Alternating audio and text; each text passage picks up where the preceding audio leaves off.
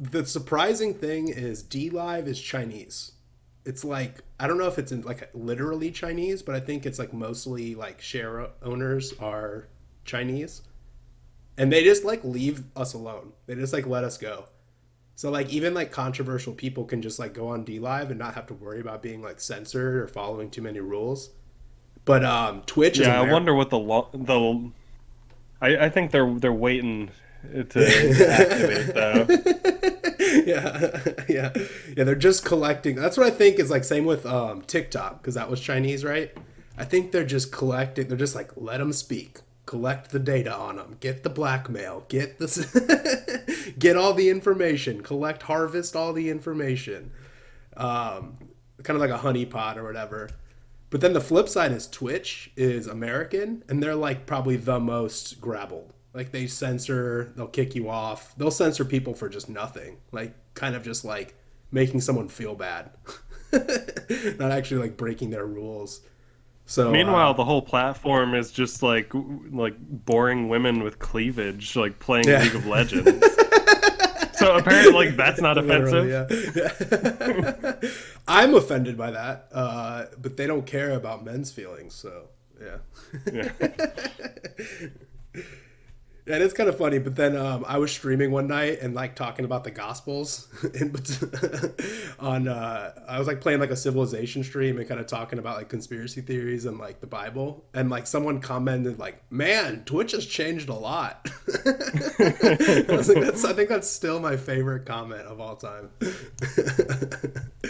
I was like, yeah, I think it used. It started out as like gamers, like actual gamers, and then it just turned into like boobs, like just boobs on screen, and then now it's like people talking about like conspiracy theories in the Gospels. Uh, so the progression of Twitch is uh, has been quite quite uh, quite an evolution to behold in the last few years. Um, but sweet, looks like all systems are go. For some reason, DLive is not working. So maybe China is doing some shenanigans uh, this weekend. But YouTube's good, Periscope's good, Twitch is good, my replay's good, audio's good. I say this now. Hopefully, I don't have to restart the interview. But um, all right, well, you just let me know when I should be interesting. okay, now, now we're gonna go now. So Steppy, now. Uh, this is live stream 34 with my boy Steppy. Um, grill master in chief, uh, master of the grill. But I wanted to ask you first question: uh, Who is Steppy? Oh, who is Steppy? Uh, well, well, you know, I, I, it, it, all comes down to the grill for sure. Uh, I, I, just, I just want to grill for God's sake. Like that sums yeah. it all up. So, it, grill and God. I love that. Yeah, God grills it. Yeah, I love that. yes, yeah, God grills it exactly. It's a steppy tagline, not not creative Sean tagline. Uh, um, yeah, without giving away too much personal information, uh, what is your life story? Uh, well, I, you know, let's. Uh, I, I guess just like my political cultural journey is uh, like. It, I up until maybe like four years ago was just like a Reddit tier like blue state piece of trash. Yeah. just, oh yeah. Just We've like I fucking love I fucking loved science. Um I, I actually like dropped out of grad school because I, I thought like oh yeah, I gotta get some advanced science degree. Um, but you know i was like doing software and just like just typical like boring internet dude and then in like 2016 uh I actually became a Bernie bro because I was like, wow, like this guy's saying stuff that no one said before, which he was. Like, and I missed the Ron Paul moment. That would have been a lot more constructive. But uh, it, so I, be, I, yeah, I got like really. Bro. You missed a good one. yeah, I know. The best uh, failure of all time was the Ron Paul 2020 2012 presidential campaign. Definitely. The most successful failure. Uh but yeah i got like really bought into like the whole bernie bro thing but like the beautiful thing is like i was in it for the ideas man. And like so i just watched the whole like dnc rigging and like the media just like in lockstep like uh, just trying to demoralize and like all the bots on reddit like and it's like what is this? Like what's happening? Am i the only one who sees this so like immediately like just from like just cringe lefty politics like i'm just red pilled. I just don't know anything yet. I don't understand like economics uh, but i have this a sense that like something's wrong. So i i pretty much spent the next like couple of years just like falling through every single limited hangout in the space of like a few months at a time. So it's like okay let's get into like anti SJW, like Shapiro, Steven Crowder, like politics. Like maybe that'll suit me. But then you find the flaws uh, with those guys and the stuff they won't talk about. Uh, you know, then you go through like the normie libertarian stuff, uh, uh, and you know, now uh, I'm just like full blown like you know reptilians just like no, nothing's real just like yeah you're in yeah. your david Ike, icke, icke phase now uh, yeah, I, I, I, mean, I like I, I wish I could like fully larp myself into believing that kind of stuff. I think reptilian is actually just a useful lens for like viewing the behavior of those types of people. Yeah. They might as well be reptiles, yeah. but uh, unfortunately, I, I don't really think that they are. yeah. Um, yeah. What about um, um, goblins? So, like, are are they goblins? Yeah, like, are they goblins? Uh, like you know how like fairy tales describe like leprechauns and goblins and like trolls and stuff. But do you think those are like real? And I think uh, like with like on the same vein of what you're talking about, where it's like obviously they're not like magical creatures, but like people, like villainous people can kind of turn into those things and then those stories are just written by like very unnormal very like evil people well, you know sense? what is real? Uh, archetypally. Good point. archetypally, that's bloody real, man. You you look at George Soros; he's a bloody yeah. goblin. Uh, yeah, you look at some of these people; it's like, man, that is a goblin. Like, look at that goblin right there yeah, I, I do think there is really something to that. Yeah, uh, like I, I think evil, ha, like you know this whole like physiognomy thing. Like yeah. there there is something to that. Like you can yeah. tell like an evil face. Oh yeah, that guy I don't know his name Goldstein or something. The guy that was the um, 9/11. He owned the 9/11 buildings. Silverstein, I think. Oh, uh, Lucky Larry. Yeah, yeah. look, just look at that guy's face and tell me that's not evil. You know, it's like that guy doesn't like I... love his children. you can just tell. Like, just look at his face. He's just an evil face. You know. But yeah, I think. Yeah, no doubt. Yeah. Uh, well, yeah. Uh, we'll get into that. I have actually have some questions that are gonna get back into this topic. So pause on the pause on on uh, this discussion because I want to know where was Steppy in the year 2000 and where will Steppy be in the year 2025? Uh, 2000. Uh, yeah. I, I was in middle school. Uh, oh yeah. I don't know. It's probably just like playing a ton of video games and like it just you know, starting to rage with hormones. Uh, oh yeah, the glory days. Yeah. What what what what year in the future was it again? Twenty twenty five. Five. Twenty twenty five. What's the five okay. year plan? Yeah. Yeah, the five year plan. Uh, so right now I've got uh, me and the wife uh, have a, a home as far out into the sticks of uh, our FEMA region as we can uh, manage to go. Uh, so we, we, got a contract on on a house, and we should be closed on it by the end of the year. Uh, it's got like a, a pretty decent sized uh, like garden in it. We're gonna get some chickens. You know, this is like everyone's. Uh, it, this is the cool thing now. We're, yeah. we're all returning to the land. Yeah. Uh, the future so, is like the past. Yeah. Exactly. So you know, hopefully, just like doing some day job stuff uh, from home, and you know, living on a pretty nice plot of land. Maybe uh, you know, Lord willing, popping out some babies. But that, yeah. that's uh, that's the five year plan. Love that. Love that. And uh, do you believe in the truth of the Bible? Uh, yes, and you you know, like being very careful to uh, not like say oh anything's an allegory if i decide it's an allegory because i like just don't want to have a fight about science like fundamentally yes everything in it is literally true uh, and that's like truth is truth right but like it, yeah. it's also some things in there are probably opaque to where i don't understand them so if people start getting into details about like oh what about the flood and this and that it's like well look like i i just don't know like I'm, I'm just willing to be ignorant, but the, the the thing is true. Yeah, love it. And do you trust God? Of course. Yeah. yeah.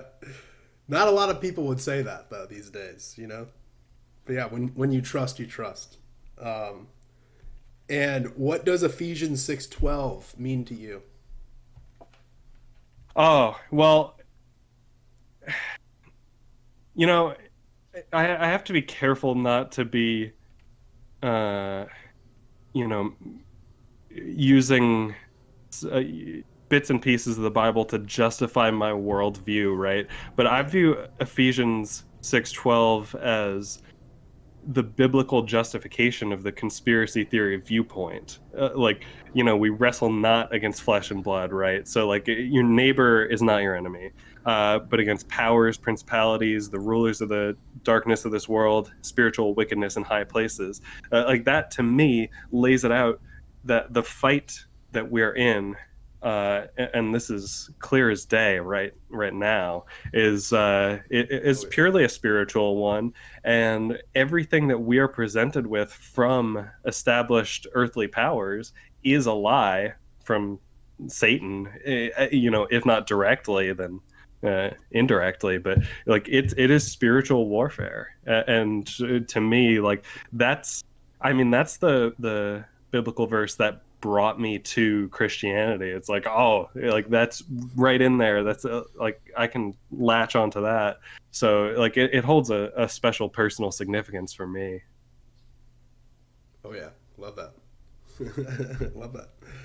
And what is liberty? so you know i i consider myself a, like a christian first and a libertarian second uh, so to me like it's uh, i think liberty is a, a disposition a personality and something that you know in your heart that you want uh, like as a free-willed creation of god. Uh, so you, you know I, am not going to try and justify like libertarianism from uh, like first principles, like into this secular Stefan Molyneux way. I think libertarianism is something that people naturally gravitate towards uh, if they've truly accepted, uh, you know, their humility as as Christians. Like, you know, you got to be at least pretty close to that libertarian spectrum. I just don't see how you can be a Christian and be, you know, a hardline uh, authoritarian. Uh, you know, I, I would. Uh, so yeah, uh, liberty is is really it's a sentiment, it's a state of mind, and I, I, I don't care to get too much hung up on philosophy because philosophy is pretty fake and stupid sometimes. yep. Oh yeah. Um, and well, would you consider yourself an uppercase or lowercase libertarian? Um, dude. I think you just answered that.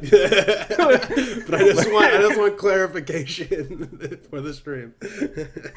uh lowercase. you don't hold the shift key down when you type that in? No?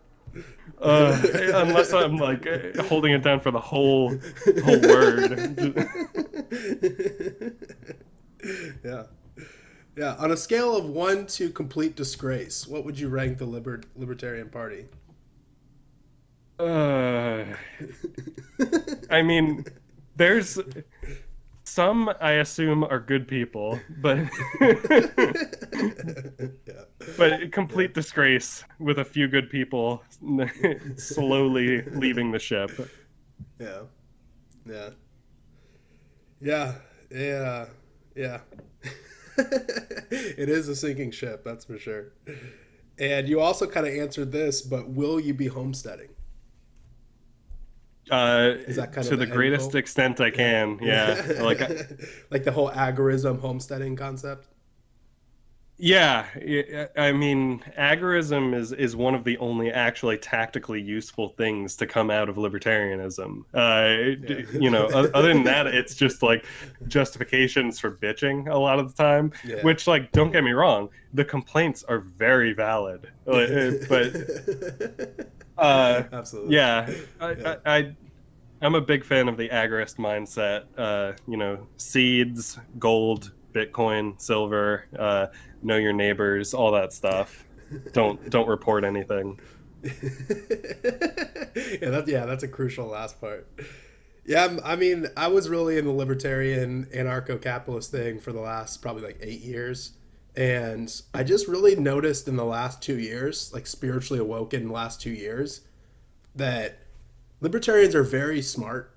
Like they're very intellectually smart. I think the smartest of all people who are involved in politics and uh, like you said like they are very good at complaining and like pointing out the problems but i've just come to the conclusion like they don't have any solutions like they're like and now it's just so clear to see like everyone's just like so angry and emotional and they're like you know f the state end the state get rid of tyrants get rid of laws and rulers and then it's like okay well then what like congratulations you just started a revolution that just destroyed the government now what and the, yeah. the, answers are usually just like, well, we'll figure it out. Well, you, you know, it'll just work out. Like people will just be good.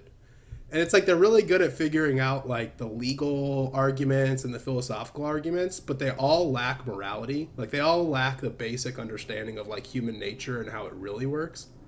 And I think that's just like a crucial component of what they're missing. And I do think a lot yeah. of libertarians, not most, maybe not most, but a lot, like a good portion, they just are like degenerate people. Like they just want to be degenerate, which is why they gravitate toward libertarianism because they're like, just leave me alone and let me be degenerate. and so I think well, there's just like, a, you, like a lack of morality problem kind of with that it, it gives you a moral framework in which to be like the most high functioning degenerate possible you know? Like you, yeah. you, you can like destroy yourself uh, all you want. Uh, you can reach any level of potential or embody any level of virtue that you want. Uh, and you can be you know you can do all of that voluntarily with other people which like eh, the devolution of that it's like okay if you don't have a higher calling uh you're just gonna like be really into like weed and porn which is fine like keep it legal but yeah. uh, but like you know i i would offer that it might be good to find a higher calling than to just fall into that trap. Yeah absolutely yeah, I mean that's I'm all for like I will let you sin yourself into a miserable death. You know, it's like you can make that choice to destroy yourself and choose to live in, in sin and choose to live in death. I'm just gonna recommend that you don't. I'm not gonna stop trying to encourage you to like you know not do that, but I'm not gonna like use guns and laws to uh, force you to stop sin because I get in arguments with people on like the right because I have drifted more right in the last few years um, because I just view it as more moral. like, but then again, it's like when you get so far right, people are like, ban homosexuality, ban porn, ban drugs. And it's like, you can't regulate sin. You have to let people choose. Like, you have to let people choose God and you have to let people choose not God. And then you have to also choose. Like, you have to choose to just associate with what's good and reject evil. I think the idea of like regulating evil uh, is the problem with being too far right or too authoritarian. So I think like the liberty aspect is pretty crucial. Like you have to kind of let people make their mistakes, but in that circle of libertar- liberty enthusiasts, it is pretty degenerate and reckless and short-sighted minded people.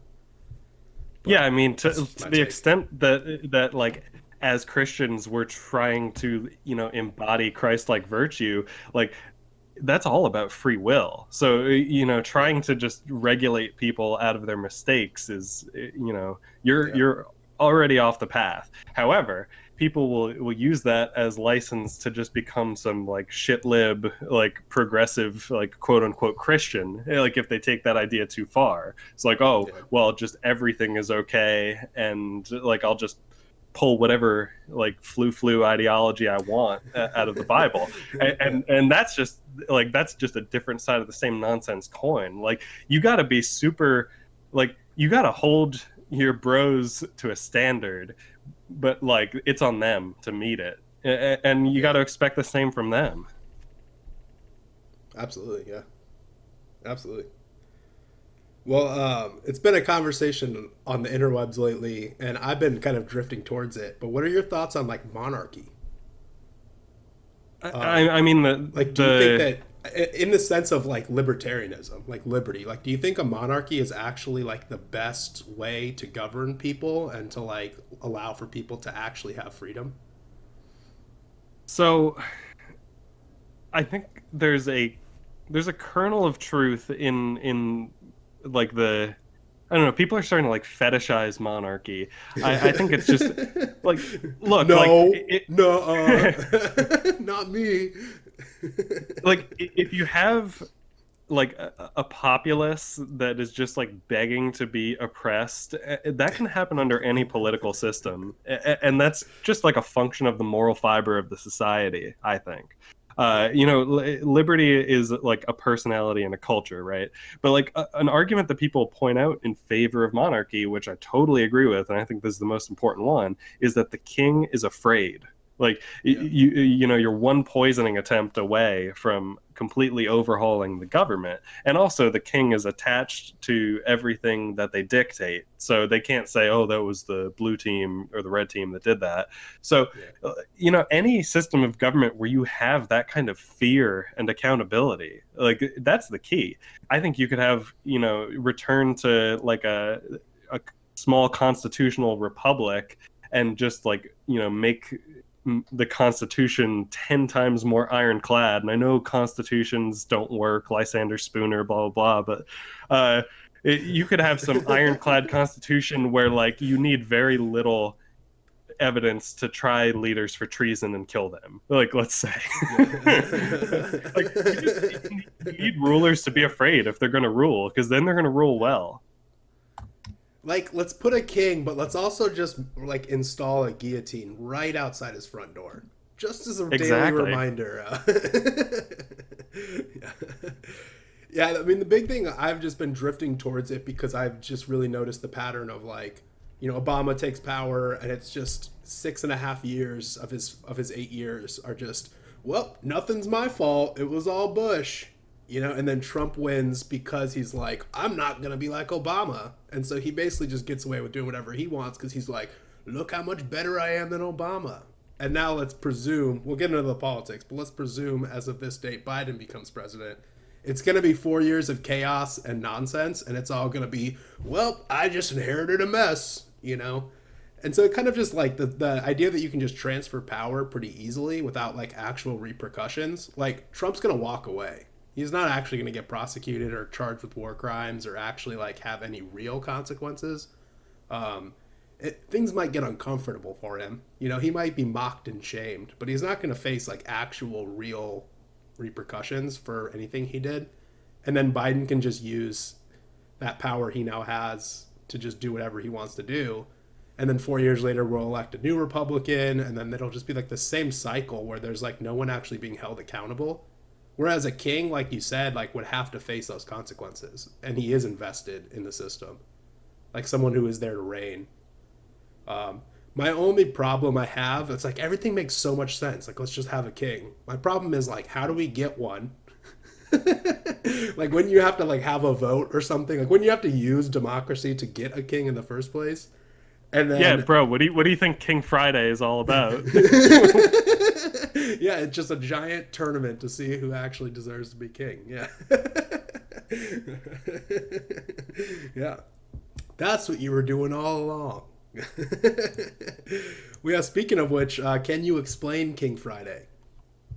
Yeah, uh, so there's uh, like a padlocked account on Twitter called uh, World's Smartest G Man. Um, that's not his actual handle, but I don't want to out him. Uh, it, you know, it, it's uh, it's an insider thing. Um, but uh, he started this uh, oh, really? maybe a year ago, and what it is is just on Friday, you are extremely supportive of your fellow dudes and it, you uplift them in public and in private and you if there's someone you haven't like checked in on for a while you'll send them a dm and be like hey man how's it going? And if they need to air their laundry out like you know you hear them out. You make time for your bros. Uh, so that's really all king friday is. It's just guys uplifting guys. Uh, and like you know i've i've had some great conversations in the in the DMs with people. It's like it, it actually works. Like you know, like yeah. if you schedule something, it seems like it's going to be awkward, but it becomes genuine. You meme it into existence. So, so like you can actually just say like, "Oh, every Friday I'm going to like go be awesome to dudes," and it, it, it works. Yeah. Oh yeah. And um, I love that you've um, you're like on a Twitter fast is that what you call it? Where six days yeah, of the week you don't tweet. And I like that the yeah, one day yeah. you did pick was King Friday. Was that a coincidence or was that on purpose? That was completely on purpose. It's it's the most important day of the week. Love that. Love that. Yeah. Well, so far, if we, if if King Friday is just a giant um, psychological operation to slowly weed out and prop up who should be rightful king of the new United States, um, I would say you're in the lead. I'm going to go ahead and make that oh. claim. Oh. That uh, at least in my I, book, I, really should... uh, you have my sword as of right now. You know, I shouldn't have issued all those like death threats to to tyrants. yeah, sh- sh- we we can bury those. We can censor those later. Like you'll be king. You'll have power over that essay and stuff, right? Um, well, yeah. You want you want to get into some politics? The the oh, the hottest yeah, so. the hottest inescapable topic of this week. Um, well, yeah. This is for anyone watching. Like at a later, later, later date, we have just finished the messiest, most confusing election of our lifetime. Um, they always make that joke like this is the most important election of our life but this actually kind of now seems like that's true. um, until the next one, of course. But actually, it does seem like this was um, there was truth to that statement. But I want to ask you first question, getting into politics here. Why or who did you vote for, and why was it Kanye West? Uh, I I never got my ballot. I would have I would have voted for Kanye. Oh really? Oh oh so uh, election fraud in New Jersey. You did not get your ballot. Well, to be fair, like I moved and I wasn't okay. trying that hard to get my ballot. Like, yeah. Well, look yourself up. I think you might have voted two or three times for Joe Biden. So uh, you might have got, quote unquote, got in your ballot, and you, quote unquote, might have voted four or five times for Joe Biden. Uh, I actually do think it might have, might have been stolen, but.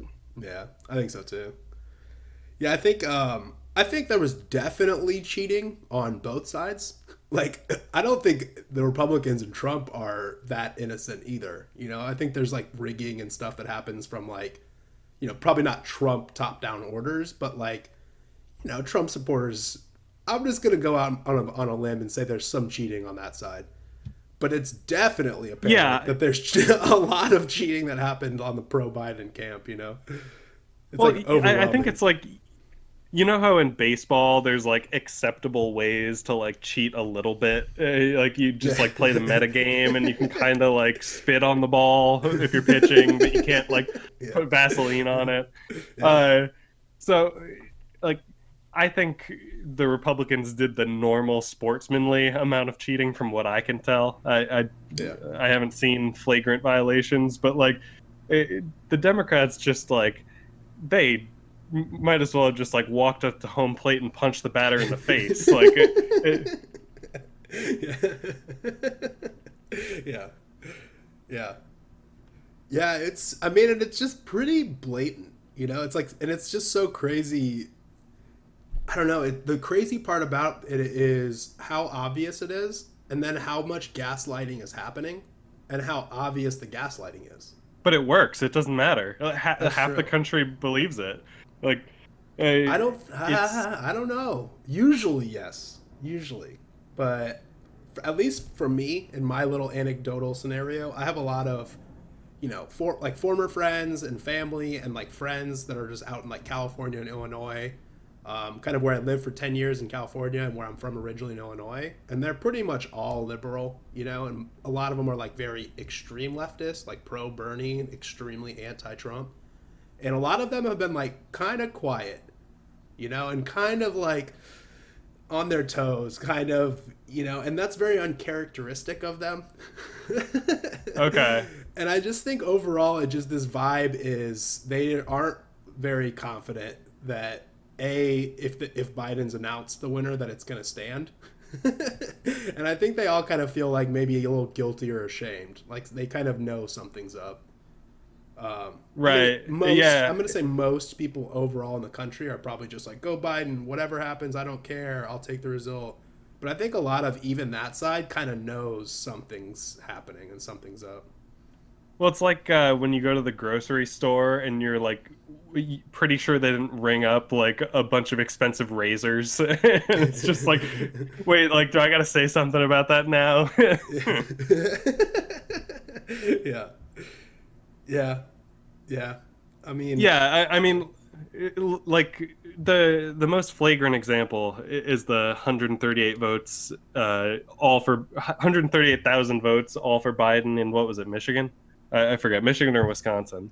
Uh, but like, I I ran like the numbers on that. So if you make the, I think fairly moderate claim that uh, there's some magical 99% Joe Biden supporting voter base. Uh, it, so that's a 1% Trump or other supporting voter base. And you run the math, okay, how how many times do I need to have someone in that 1% not vote? before I get to 138,000, right? So it's like, oh, it's 99 out of 100 times 99 out of 100 times 99 out of 100. You run that number, the probability of that ever happening, even in this hypothetical 99% blue district, it's uh, it's one uh, times 10 to the negative 600 i think it was. So i like I, I don't know what the comparison to that and like winning the lottery is but it's in that kind of ballpark if not worse. It's like you won six lotteries on the same day. Yeah. And, and, you you explain this to people and they're just uh, like uh, like, oh, well, that's possible. You know, like there's some really blue districts. And it's like not one Trump vote, dude. Like, not yeah. one. well, the one, the, the thing that really definitely stands out to me is, and I think it was Michigan. It might be in most m- multiple states or whatever, but just the fact that there's all these ballots that just have Biden, like they only have Biden marked, and they didn't vote for anyone else down ballot Whereas, like in every election, especially the quote unquote most important election of our lifetime, and you know, we just had a thing last month where everyone was contesting the Senate. Everyone's mad about the Senate being able to just kind of appoint Trump's judges. And there just seems to be a lot at stake, you know, these days, emotionally for people. People don't just go into a voting booth, show up to vote, or mail in their ballot and just check off the president and leave the rest of the ballot empty. And if you look at the numbers compared, like Trump's votes matched pretty much evenly, like the amount of Republican senator votes for every ticket. But Joe Biden's accounts are so much higher like hundreds of thousands of votes higher for just Joe Biden than it was for like the Democratic senators in that same race.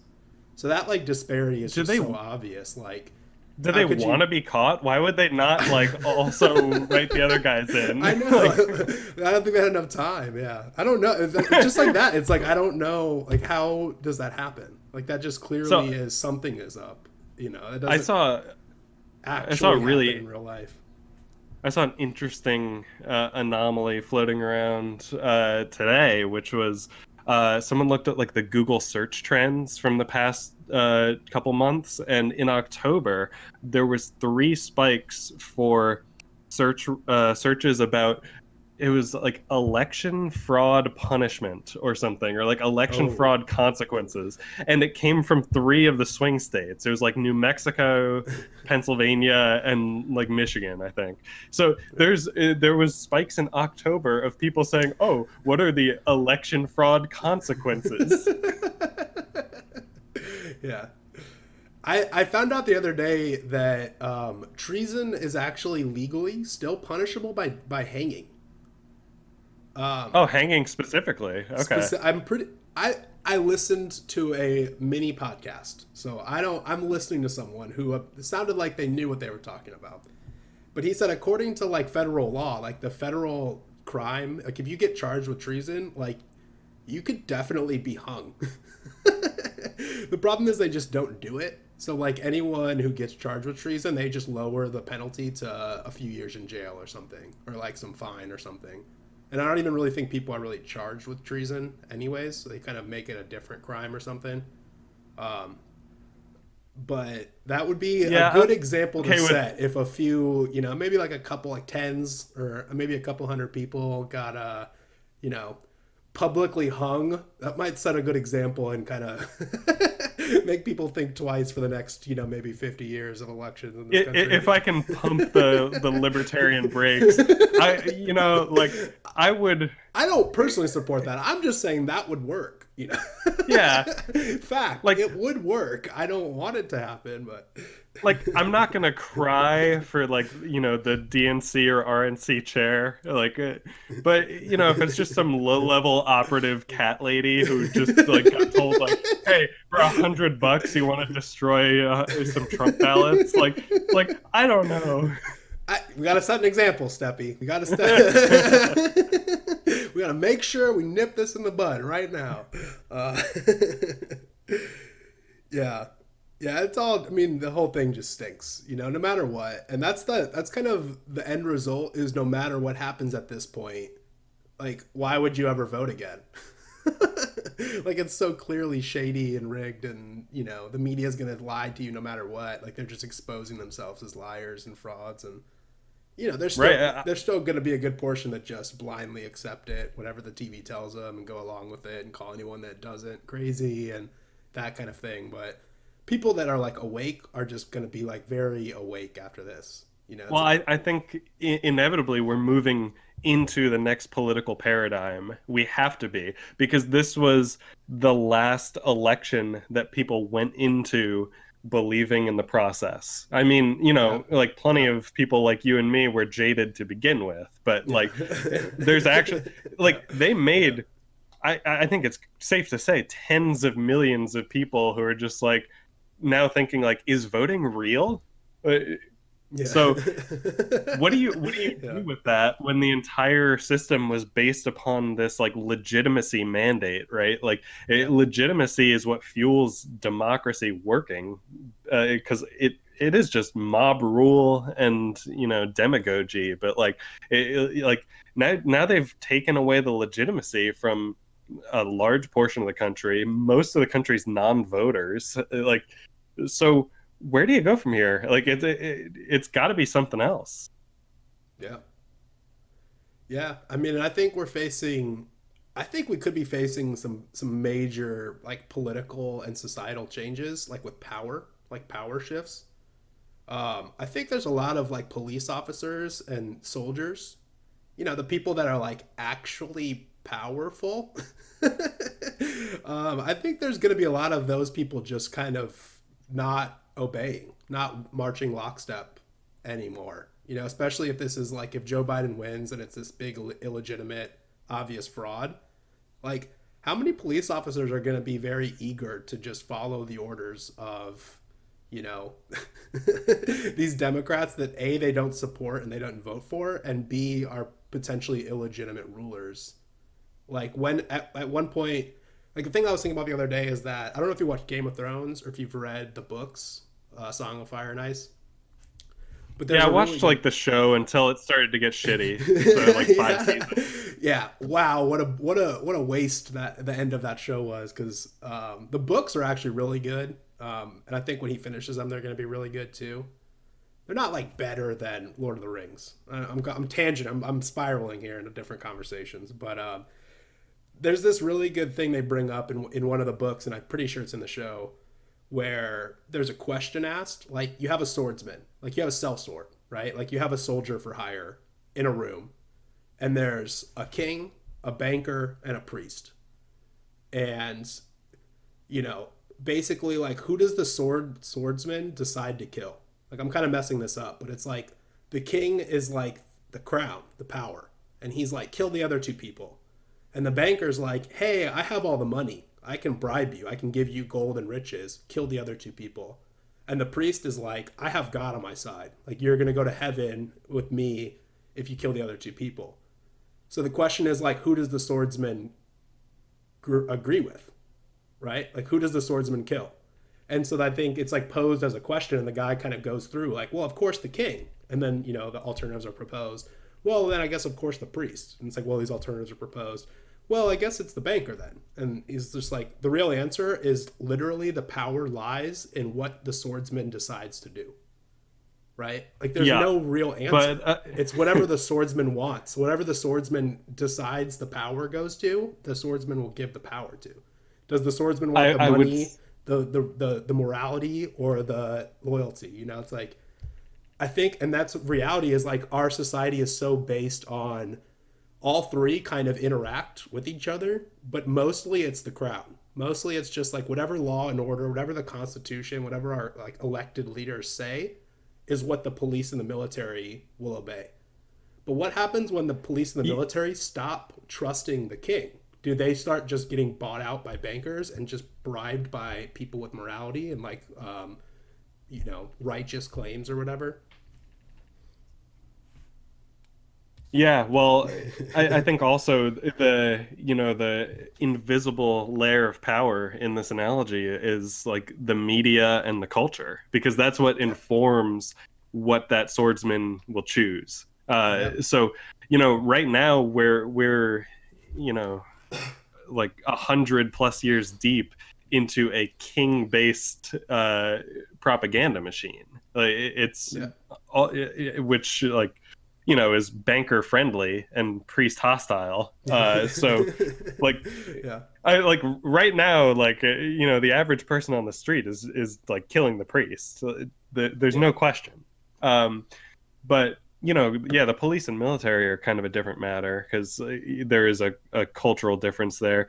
Uh, and i think it's going to vary a lot by state also yeah. you know like yeah. I, governors have never been either more or less powerful. Like they have less political and policy power, but they also have the kill switch of just activating their state if they're from a red state. Like uh, all, all these Republican governors out there, if they want to, if they want to just like boog they can do it. They can be like, look, cops, you're gonna get paid if you like believe in me. We're gonna we're like we're gonna move on to the gold standard. We're like just gonna go crazy. Like I, I, we'll figure it out, but you're getting paid. Like so, like I just want to peacefully leave this bitch. Like, it, I I think a lot of a lot of sheriffs would just be like, yep, let's roll. Like you know, independent North Dakota. Like we're doing this. yeah. I'm trying to pull up my map right now um, to show the stream, but I tweeted earlier today my like proposed balkanization theory, which was based on your tweet about like a map of balkanization of the United States. What do you think about that possibility? Uh, I was thinking about, you know, what is a balkanization that the establishment would allow just like to start the conversation. And i think the only one they would possibly allow is a blue state secession because that doesn't have like undertones that they don't like. So if something like like the whole west coast if they just all got together and wanted to split off like maybe you know that at least wouldn't be like racist or awful for them to have that discussion. However that would of course shift the politics of the remainder of the country uh, drastically. So I think there is no acceptable secession to the powers that be, even if it was voted on properly. So then it comes down to, you know, where would people want to secede? And it, would they be able to do it with such force and certainty that there's no stopping them? Because that, like, you need to strike hard, strike once, because you got one shot, like, to to do it if you're going to do it. so, like, you know, if if like the whole Midwest just said like, "Yep, we're just the Midwest," like that's just us. Like, eh, what are you gonna do? Like, roll the tanks across like the the whole Great Plains? Like, you got nothing. Uh, so the question is like, is there political capital for th- things like that to happen? Uh, no, I don't think there is. Uh, I, I think there's a lot of citizens who are, are like willing and ready to receive the orders and they're never going to get them right. i don't i mean the thing so i pulled up a map on my screen i don't know if you can see it if you're watching or not and uh, i can't find the map i made with all the little names on it but I think this is kind of how. Oh, I think I'll pull out. You tweeted it out earlier. I did I tweet it out. Yeah. So if you want to go to my Twitter feed, you can see it. But um, yeah, I think. Um, I mean, I, this is just kind of goofy theorizing and stuff. I don't think this will actually legit. I'm, th- I'm not going to put my money on this happening, um, but I do think there's just going to be a break. And the thing that I remember too, um, the thing that kind of really pushed me into believing that like people are willing to fight back and not just keep accepting like tyranny, just keep accepting their enslavement. It's gonna keep happening. It's just you know varying degrees, but when they tried to make those gun laws um, in Virginia last year in January, and so like the people elected a bunch of Democrats who ran on a very anti-gun platform. So the first thing they tried to do was really push through really quickly some, um, you know, quote unquote assault weapons ban, which we all know is just crap. you can put anything into quote unquote assault weapons category that you want and that just usually becomes like anything scary or anything like fairly lethal or fairly deadly. And you know they tried to rush through this crappy legislation and not only did like 60,000 people take to the streets most of them armed in like boot gear. But the thing that really surprised me because that's whatever. I mean you can get people marching in the streets and that might may or may not make a difference. But the thing that really showed was all of these sheriffs and a lot of the police officers were definitely taking the side of those protesters. Like they definitely weren't yeah. on the side of the elected government that just got put into power. They definitely weren't on the side of the governor. They still kind of just followed their orders. It wasn't like there was like actually a, a, obviously like some giant revolution didn't break out. It wasn't like people were being tarred and feathered. But if push really came to shove in that scenario, like a lot of those sheriffs were like deputizing everyone in their county to like avoid those laws from happening and a lot of those sheriffs and like police officers were like, we're not raiding homes. like, you're crazy, dude. We're not going and raiding houses. Everyone owns guns. so that really showed me that, like, I think in the past it was just like, well, you know, this person was elected, whatever laws they write, we will enforce them and not question it. But now it really seems like a lot of the positions of power in this country, like the law enforcement in this country, are actually kind of pushing back and starting to kind of ask questions and resist, you know, what the lawmakers say and do.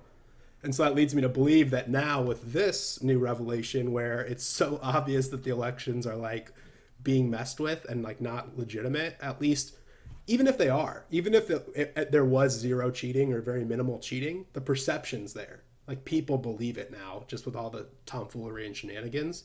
I just think a lot of those positions of power are really not going to just march in lockstep and obey the orders. I think there's going to be a lot of questions and a lot of kind of pushback and resistance.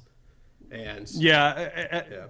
I think definitely. Uh, I would say that even in like based parts of the country that are in blue states, though, people are gonna want their paycheck, and they're gonna like, what are you gonna do? Just be the one, like this one sheriff in upstate New York who goes rogue? like, you actually will get crushed somehow. Like, you'll be deposed and arrested.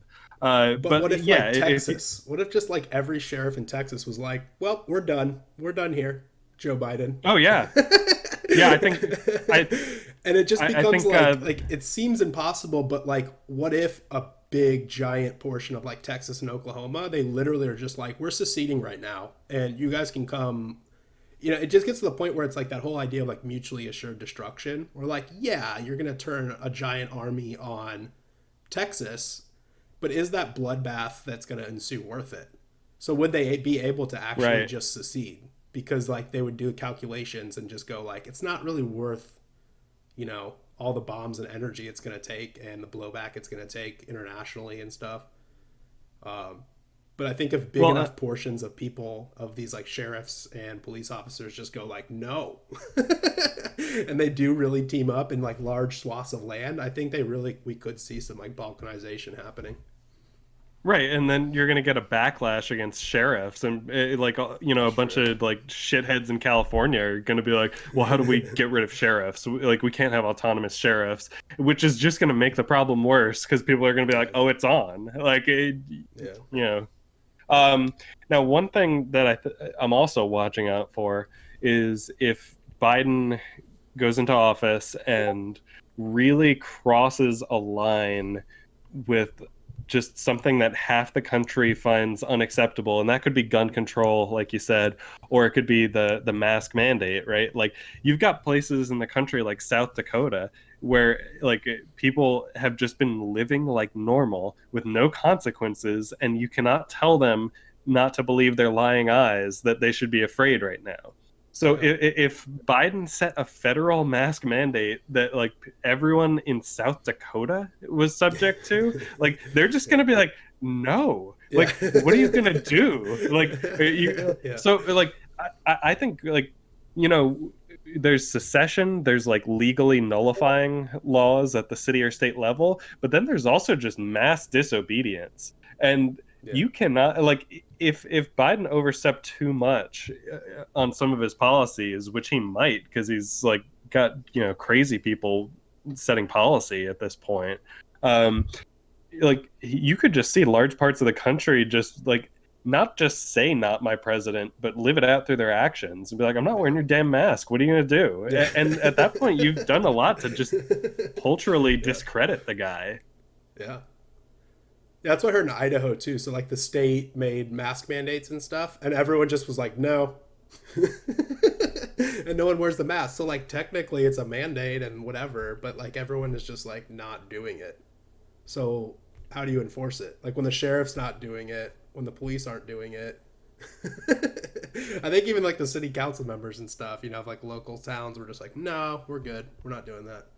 So the state level even is, you know, but then you expand that into the country. So now president is telling each state and then each state's telling each county and you just start turning into like little little geographical regions of non-compliance. And right. And, and I think uh, like you'll see people just like embracing the the bullshit in certain parts of the country. Like it dude if i walked into the grocery store without a mask i would be dealing with a security guard. I'd i'd have like multiple like 19 year olds like scrambling to get their department managers to like escort me out of the store. I, I, there'd be like really? There'd be five people on me in, in like two minutes.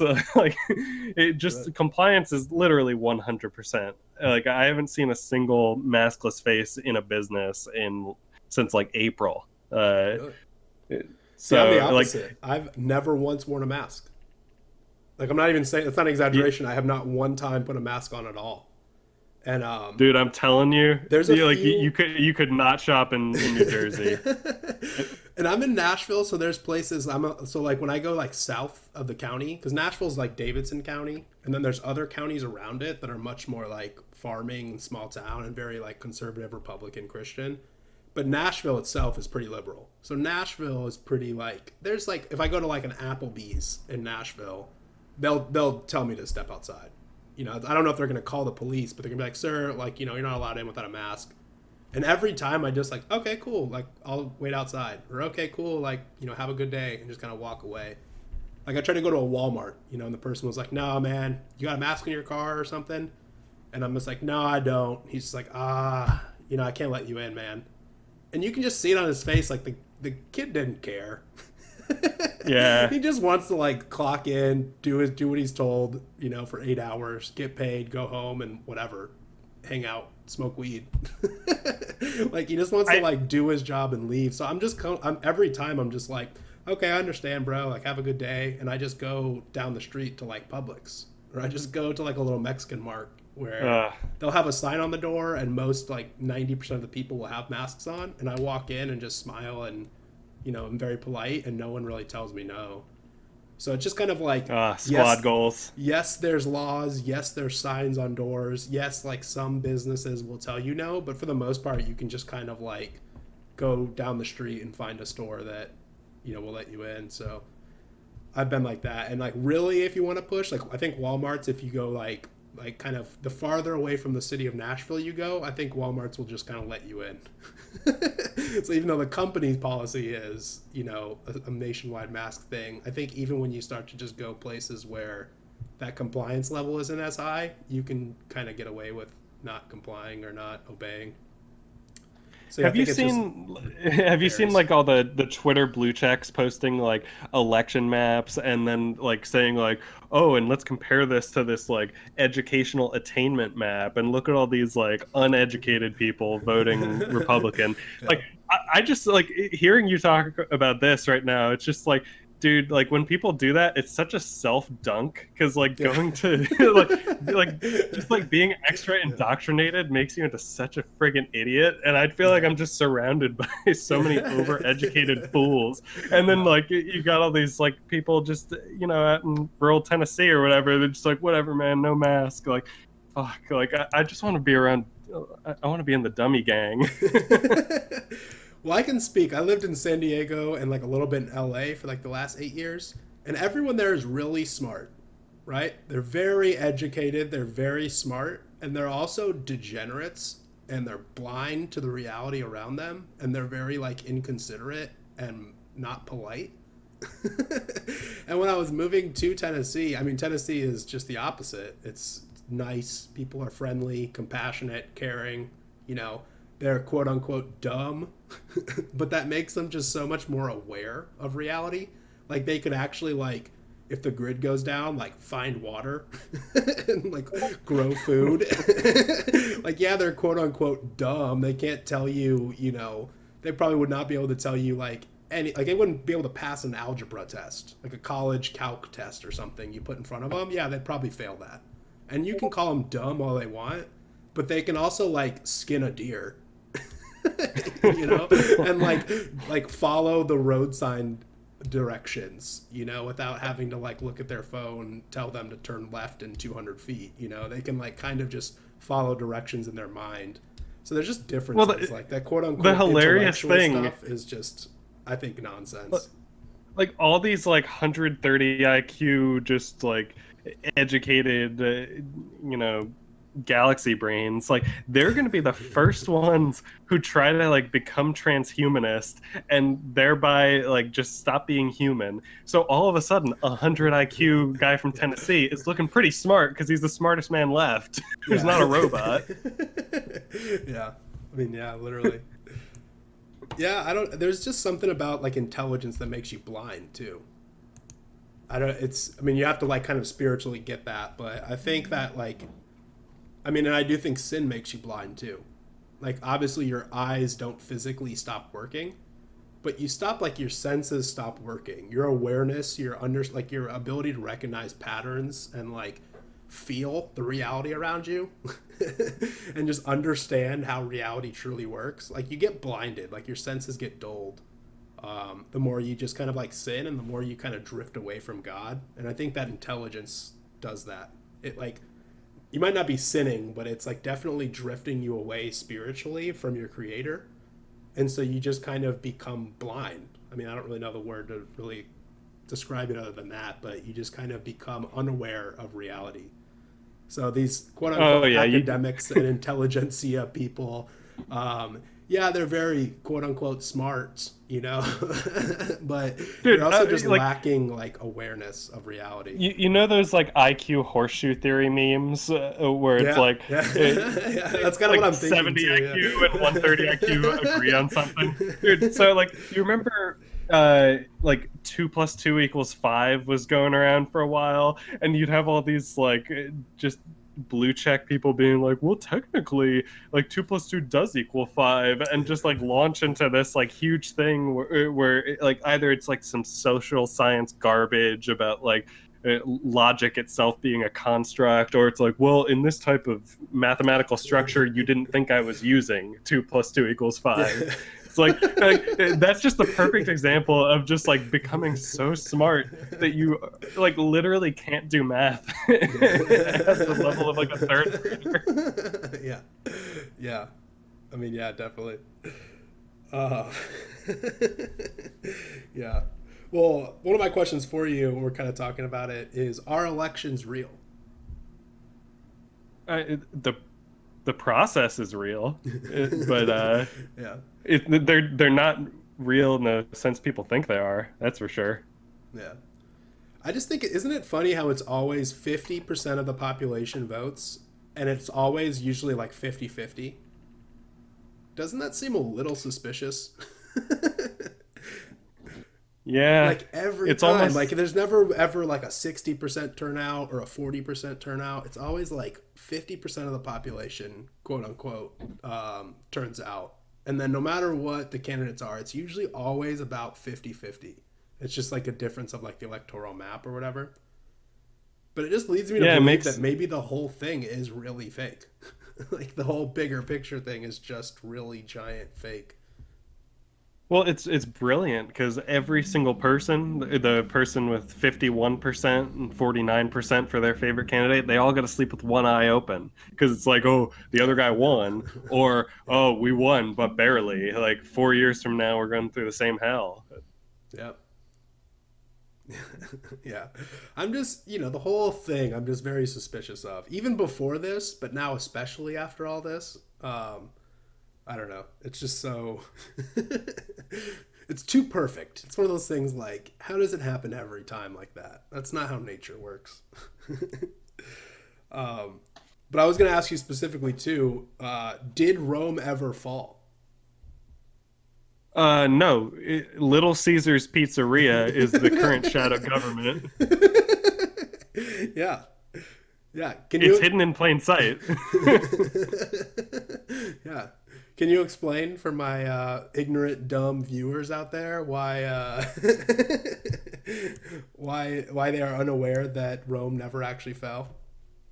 Yeah, well, you know the the the Roman lineage uh, transferred to the papacy, but then during Vatican II, uh, actually, uh, if you really look at the papal encyclicals at that time, and you got to do some gematria, but it, it all it all points to uh, the number pi, which, as we know, pie pizza is round, pizza pie.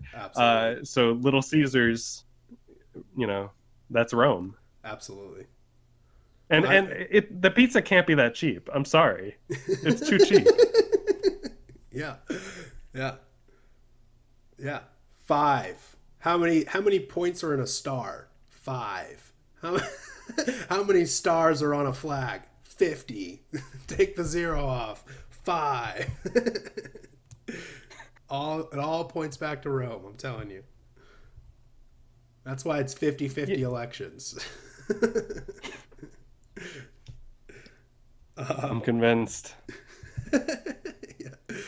well, and let's let's say we are establishing a monarchy in this country going forward. Um, who would you rather be the king, uh, Trump or Obama? Uh, okay, answer accepted. Yeah. I mean, uh, like according to my Fed posting from before, like Obama's maybe a better choice for turnover. yeah. yeah. Uh, yeah, sweet. Well, anything else you wanted to talk about with all the election insanity and craziness? Anything else you want to like theorize uh, about or propose? Well, just like the way that I've been viewing this is, uh, you know, what's true is what people can sell other people on and what people can sell themselves on. And there's enough of just this cloud of uncertainty and all these weird data points and anomalies and, you know, narratives that you can grab onto to ultimately validate whatever you want. And I think this is very similar to the uh, the whole coronavirus uh, situation. Yeah. It's like, it, you know, you'll believe what you want to believe. I think there's more sensible viewpoints. Like some viewpoints make a lot more sense than others. Like you don't have to go full like you know Chinese lab viruses aren't even real, but like uh, like uh, like but you, you do, know though. like you do though. Yeah. Yeah. yeah. well, that that's beautiful. Like I, I I love to imagine there's someone who's like this virus was created in a lab and viruses aren't real. Uh, yes, but you're talking to them. but yeah, you know, like it, we need to move past like facts and logic and realize that like well those things are good and important and like you know you should yourself be using them uh, to try to figure out that your worldview makes sense or at least doesn't not make sense. Like we're operating in a, a postmodern emotional framework where like the truth is what you can sell and it's spiritual warfare to come back to that. So you know like it's all going to come down to can the media, the cathedral, whatever you want to call it, just convince everyone that it was Biden sufficiently to put them back to sleep. And uh, yeah. if they if they can or can't, like that's that's the struggle right now. It's it's all just marketing. Yeah. Yeah, definitely. It's that. It is a spiritual battle. It's just convincing souls to agree with evil or reject it and go with the good.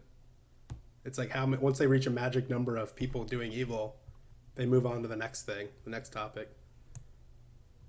Yeah, unfortunately, I think we're going to go through some kind of tribulation, uh, not necessarily in the biblical sense, but at least some kind of major cultural fallout that's going to make people really uh, have to, you know, make virtue great again, right? Like, if we see some real shit hit the fan, like, look like your your average like metropolitan like blue stater is a lot less useful as a warlord.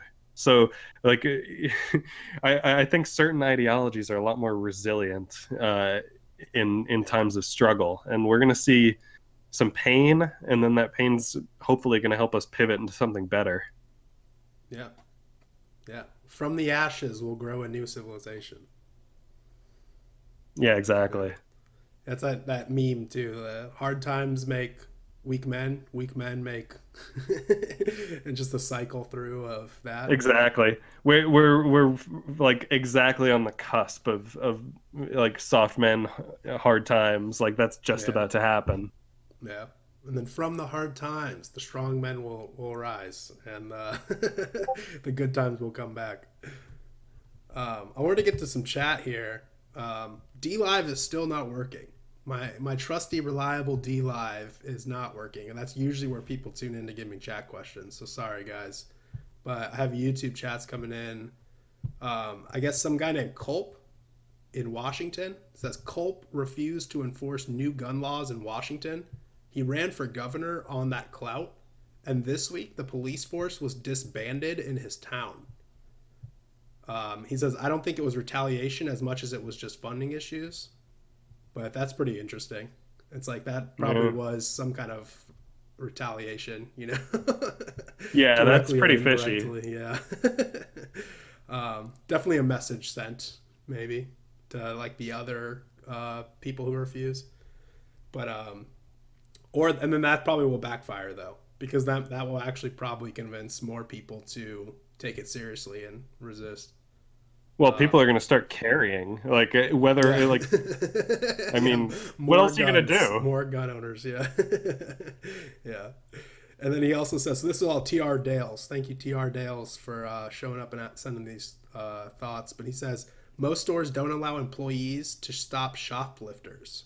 The most often, a simple "no thank you" works, as it pertains to masks. And I think that's true. It's like, like, and that's kind of the same thing. As it's like, I walked into a, a gas station, and know, I like walked in, went in, like got like two cans out of the out of the thing like opened the door took an energy drink can out of the cooler closed the door walked up to the line and i get to the front of the line and the lady's like yeah you have to put a mask on and i'm like like seriously like like i've been in the store for like three minutes and i've been like touching your stuff and she's like yeah like i can't check you out without a mask and like so i mean i'm i'm a good guy so i just kind of like walked back, opened the door again, put the cans back, and like left the store. but it was like I could have also just walked out. so it's just kind of silly. It's like I could have just walked out with the cans and not face any action.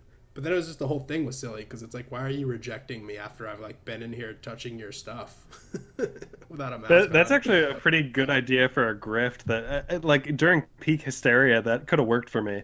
Uh, you just like go in, uh, like grab a bunch of stuff, and then just like take the mask off and be like, uh, like, just like lose it or break it or something, and then you just become toxic, and people are like, just leave, just leave. just... yeah, I've already touched all this stuff. It has to come with me. Yeah, just take it. Go, go. and I did one because I do my little side job is uh, DoorDash delivery driving. So I do like I'm going kind of going in and out of a bunch of different restaurants and like hotels and stuff all day. And some places will tell me no, but most places are just like they don't even care. Um, but I went into like Wingstop, so I'm gonna I'm gonna name Wingstop because they need to be they need to be outed but I walked in and it's like I just have to pick up a bag. It's like sitting on a rack behind the counter. I'm like, oh, I'm like I'm here for DoorDash delivery, and like this employee just starts yelling at me from like the kitchen, like you gotta put a mask on. And I was just like shrug my shoulders, like, really? like I'm in your store. Can I just get that bag right there and I'll leave? And then some other guy comes up from the back kitchen, and his mask is around his neck. so like, you know, it's like on his ears and then just totally under his neck. Like his mouth completely exposed nose completely exposed. And he walks up and he's like kind of polite. He's like oh sir you know like the sign on the door says no masks like we have to enforce it. And i'm like okay cool like i'll leave but like can you just hand me that bag right there and i'll leave? He's like no we just we can't do it. And so like i was like okay like i guess i'll cancel this delivery order and leave but it's just kind of hilarious that like I have to leave, but you can't hand me that bag right there as I leave. and it's also hilarious that like you're literally like your mask is not even on. And I'm like literally, so, like, I'm, you, I'm you telling know... him this. I'm like laughing. I'm like literally like I can't even stop. I'm like physically laughing in his face. Like, dude, you're not even wearing your mask. Like, can you just hand me that bag? And he, so then he starts kind of mocking me a little bit and just being like, it's on my face. Sir, my mask is on my face. And I was like, dude, your mask is on your neck. and um, I was real close because I actually have one of those plague doctor masks. I like bought one of those like legitimate. It's like a giant beak coming out, you know. Um, I actually legitimately bought that, and like I was real close because I've always said like I'll just leave until someone is really mean to me or really rude to me, and then I'll just go into my car, put that mask on, and then walk in. so I was really close that day to finally busting out the plague doctor mask, but I just was like, you know what, like. The, I'm sure these kids, because they were all like in their 20s, you know? And i'm just like you know like these kids probably just have some boss that's breathing down their neck you know?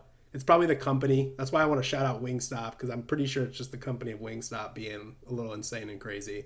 But it was just hilarious to me that it's like okay like i'm in your store standing here and you're asking me to leave. Okay fine could i just take that bag with me as i leave and like we'll both win here. I will leave your store, you win, and then I will get to do my delivery and I win, you know? And then it was just hilarious that like he he's telling me I have to wear a mask when he's like literally not wearing a mask, and he's the one making the food, you know. so so you, you know like the the the lung cancer victims who have the hole in their neck. Yeah. Like when do, what, what, if, what if like he was one of them and you're like, bro, why is your mask on your neck? It should be on your face. And he just like lifts it up and he's like, oh, man. Yeah, this how is where in, I breathe. How inconsiderate of me. Good point, Steppy. How inconsiderate of me for assuming that that man had a fully functioning neck. how how privileged of me to assume that that man had a fully functioning neck. Uh, you would have shit your yeah. pants if that happened, though, right? Like, come on. And that would have been 10 times worse than me not just wearing a mask in their store. they now have a cleanup on aisle two, you know? Um, but yeah, before we move on, I have, more, I have a few more questions here, like some philosophical stuff I want to get into with you. Even though, as you said earlier, philosophy is pretty dumb. Um, but I just wanted to say, because my running theory right now on the whole election thing, and I tweeted this out, so I'm just going to read this. But I said, I'm pretty sure the Democrat Party elites were trying to throw this election on purpose, but they made their loyal meat puppets so angry and hysterical over the last four years that they now are trying to steal the executive back on their own. And I think everyone now at this point is just trying to cover their tracks. I think it's like so, a big oopsie happened. I think the Democrats like they put up Kamala Harris and Joe Biden. Like out of all the people in the primary they could have selected, they picked the two worst. and the two worst combination to be together, you know? And it was just so like it just seemed like they were doing enough to make it seem like they were trying and they kind of put on a good show of like, yeah, we're going to try to t- beat Donald Trump. But they weren't really. Like they weren't really spending a lot of money or really campaigning and rallying and stuff. Like I think they did just enough to make it believable, but they kind of were throwing the election on purpose. But I think a lot of so, like the people that aren't in the know or under their like direct control on their own just kind of went rogue and started like cheating and scheming and plotting and what if the what if the new political paradigm is all presidents win by accident? Like they're all just like trying to lose for future political gain? Like because there's people who think that happened in uh, 2016 like oh trump was just doing it as a publicity stunt. Like yeah now he's like oopsie i gotta figure out how to be a president now i guess. Yeah. I like that. Yeah that would be good. That would be hilarious as a reality. But um yeah, we'll get into some more lighthearted questions. So enough politics. Politics is all stupid. We all get that. We all know. Um, but do you prefer Bitcoin or gold? Uh, it's a lot easier to get your hands on Bitcoin. Uh, physical precious precious metals are like pretty effed up right now. Like for a while, they were like manipulating uh, the price of physical silver and it didn't match like the silver markets. Uh, like I don't know, the whole thing's kind of like I get it. I own some silver, but like just Bitcoin for convenience. They're both good. Own both. oh, both guy. What about tacos or burritos? Uh yeah, I'm I'm gonna give like the whitest answer here, and I'm gonna say not just tacos, but like hard crunchy tacos, which I know are not like a real food, but yeah, it's just a big sloppy nacho, basically. It's like a curvy tortilla chip. yeah, yeah. Um, and George Washington or Thomas Jefferson? Uh you know, I don't know really that much about history. I've heard the names. Uh, George Washington. uh, Keep it pre- pre- pretty good. pretty pretty good in a fight, George Washington. So I'll go yeah. with him. Yeah. And dogs or cats? Oh, dogs. Yeah, dog man. Yeah, cats are like cats are like a trigger for me. I, I don't know. My my wife is like trying to meme me into like getting a cat and really? it's just like I will just be miserable. Like I'm just gonna like have just not respect this thing. Right. Well, it's also a meme too of the dad going like, "I will never let a cat in this house," and then the next picture is just him snuggling with some cat, you know? Yeah, just like the, the cat sleeping on my head. yeah. Um, and would you rather live in Syria or in Iran? Uh, are are there Christians in Syria? I'm pretty sure there's yeah. none in Iran. So let's go with Syria. There's actually I, a I thriving underground Christian population in both of those places right now. Okay. Uh, well, I, Iran's less likely to get invaded. Uh, but you know, let's go Syria. You know, Assad. There's good Assad memes. Yeah. yeah, the memes are dank with Assad. Yeah. There's actually for different reasons. So Iran is so oppressive to Christians that in that persecution, it's like punk rock to be Christian. You know, it's like this underground rising Christian thing because it's cool because the persecuted idea, you know, is like punk rock, their version of punk rock. Um, but in Syria, it's actually a secular government. So they actually allow and don't persecute Christians. And so what happens in Syria is Christians from all of the countries in the Middle East will like become refugees and move to Syria. Like if you're be- if oh, that actually Iraq, sounds kind of dope. So it's like for different reasons, there's like thriving Christian populations in both of those places. Yeah, it's pretty cool. Yeah, Syria, awesome.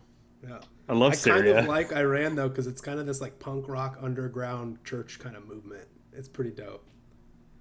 And it's actually one of the it's other than China, it's the number one growing um, population of Christians in the world because like in that persecution it makes people you know a little more militant about joining and recruiting and you know growing it. Uh, man it would be crazy if just in like a hundred years like uh, you know the stars completely realign like culturally and iran is just like the the like the basin of christianity in the world. And then like the us is some kind of like Ilhan Omar like caliphate. yeah. Yeah, everyone's wearing hijabs, including the men in the United States, and then Iran. Oh, and they're like De- death to us, the great Satan. yeah, yeah, um, yeah. The the whole thing it's a giant story, but um, in China they're being persecuted too because their government is very strict on atheism because their government wants no one to be higher than itself, right? That's kind of how most yeah. communist dictatorships work. Like they want to be viewed as, and that's why Marx was very, and most communist places are very strict on atheism because they don't want you to believe in a higher power than the government. So they're very strict on being materialists and like earthly minded people, and their brainwashing education is very about you building utopia. It's all human in this earth and this life um, but in China, it's kind of the same thing. It's like this punk rock underground movement is rising where people are like, no, clearly there's a God. so what's, you know, and then they look around, they're like, um, I guess I'll start reading books. So they like read the Quran and some people become Muslim, but they read the Bible and it just blows their heart up, you know? It's just like the truth just explodes inside of them. Like the Holy Spirit will enter them. And that persecution too just pushes back. Um, so of course you're not hearing about it. it's suspicious yeah, why yeah. Now, now, I'm kind of making sense why Chinese owned DLive is not working for me today. But uh, yeah, the Chinese the kind of have been pushing back pretty heavily against against Muslims too, the Uyghur population and like the Muslim, but also against Christians too. There's going to be rising I, persecution I, about that. I dropped a good tweet yesterday uh, about the the Uyghurs. I, I, I said, uh, like, look, I'm not happy China has Cenk Uyghur in a death camp, but it could have happened to a worse person. yeah, absolutely. Couldn't agree more with that. Yes, yeah. what about his nephew? Is he there with him? Uh, nephew is he? Oh yeah, camp too. doesn't he have like his nephew with a different last name, and they just like happen to yeah uh, work at the same network? Ugh. Yeah, no nepotism at all. Yeah, yeah. No. Uh, I don't even know his name. It's I think it's Hassan. That sounds right. Yeah, Hassan Piker. I think. Yeah, yeah, that's it. But it's like isn't it dumb how you just like have this just floating around in your head, and it's like I wouldn't even know this guy on the street, but like I could, I could fill him in as like a bar trivia question. yeah, yeah, that's wild. It's like I could tell you like arguments he's made on the internet, but I wouldn't. I can't even really remember his name. yeah, and like I, I don't too. know like how to plant pepper seeds. like... yeah, how do you filter um, parasites out of water? I don't really know. Do you like burn it or something? you like light it on fire, I think. Mix it with I think you mix it with oil. I think that's what happens. Uh, but my next question for you is because Biden is our new president, apparently, supposedly, maybe, potentially, um, would you let President slash dictator Biden sniff you or kiss you? Ah, uh, man. Uh, Most I'm important question uh, of the day. You know what? It's a little sniff sniff from behind or a little kiss in the front? I'd, I'd go with the kiss, and here's why. it, with with the sniff, like there, it's purely like actor and object being acted upon. I can't like you know sniff him back. I can't like smell extra delicious. but like if if if he goes for the kiss, I can go full mouth mode and like fucking own it. Like it'd be like, "No, I'm kissing you, Joe Biden." I love that. Yeah, reclaim the power. You got to reclaim the power in the scenario. Like, like I'll go eyes open and go a little too long. yeah, you creep him out. You, uh... Come on, man. yeah, cut the malarkey. Um, and um, that governor of Virginia, Ralph Northam, do you think he wore the Klan hood or the blackface in that picture? Dude, what if it was like one of those uh, one man couples costumes where it's actually both? like he was just in the middle. yeah. He was in the blackface. The Klan hood guy was just a straw man attached to him on the side. Yeah. yeah. Yeah, so I guess technically I'll say he wore the blackface. yeah. Have also been in blackface, but he was also the guy in the hood. Like oh, under the hood, he might also have had blackface on, just in case you know the hood gets knocked off with a, in a breezy day. He's got a backup yeah. costume if his if his goofy little headdress blows away in a gust of wind. Um, he could still be racist on Halloween. Yeah. um, and are you a pineapple on pizza kind of guy? Oh yeah. Uh, yeah. Anything on pizza. Like it, this is again, libertarian is a personality. Like I'm it, I'm a pizza libertine. I will put anything on it. In fact, I refuse to eat plain pizza if presented with a choice. orange slices. Would you do orange slices on pizza? Uh you know, I tried uh, orange slices with a little bit of anchovy the other day, and that was really good. So I don't rule out oranges and savory. Like if you went real thin, eh, so it, like it's not like juicy, just like a nice thin piece of orange, that could be good. Yeah, I like it. I love it. What about mustard? You ever like dip your pizza in mustard? I would do it. Like the crust, I think that would be really good. yeah, true. Yeah. Um, and do you think food lickers, those like TikTok food licker people, do you think they should be exiled or executed? Uh, just exiled. yeah. No hangings to set an example? No, they should be physically removed, so to speak. That's. yeah. How would you exile them? Would it be like a helicopter ride or like um, a shuttle bus. Well, I think that kind of depends on the local terrain. Like if if your town is like on a mountain, I think it'd be cool to just like build a huge slide and just like Ooh, shoot them off into yeah. a lake or something. yeah, one last gasp of fun uh, before they're exiled. I like it. And do you prefer Christmas or July Fourth? Uh, well, I can much more readily believe in the underlying principles of Christmas at this point. Like July Fourth is is so religious and mythological at this point that I don't know how anyone can believe it. Christmas, like yeah, Christmas. That's awesome. Yeah, true. Uh, and are you are you one of those um, climate change hoax believers? Like, do I believe it? It is a hoax or do I believe in the hoax? I mean, climate, yeah, like it, science is all bullshit. Like, yeah, yeah, definitely, definitely, yeah. Um, and speaking of of science, um, can you rank these following um, things, concepts, in order of how fake and gay they are? Um, oh, I'd love to. these four things: space, dinosaurs, Zoom and voting. What Zoom like the Chinese spyware? Yeah. Okay. Uh, it's obvious. Zoom is obviously and gay. They are. Yeah, those four things. Zoom is the realist, uh, of course, but yeah. like maybe maybe the gayest. I don't know. Especially it's got to be a like combo the... of both. It's got to be a mutual combination of, of fake and gay. The, oh, okay. All right. Well, I'm gonna say Zoom. Zoom's the realist. Uh, I've used it. It's real. Um, yeah. Uh, so that's voting, the least fake and gay. Least fake and gay. Uh, voting is the second least fake and gay, I guess.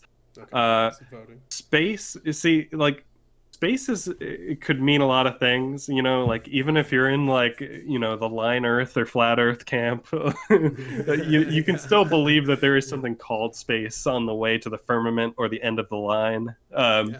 so uh, i would say space is real based on certain definitions. Second most fake and gay uh, and the uh, dinosaurs are the fakest and gayest. Yeah definitely.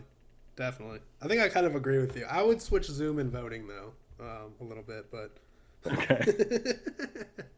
um, and is porn weaponized against us? Yes. Yeah.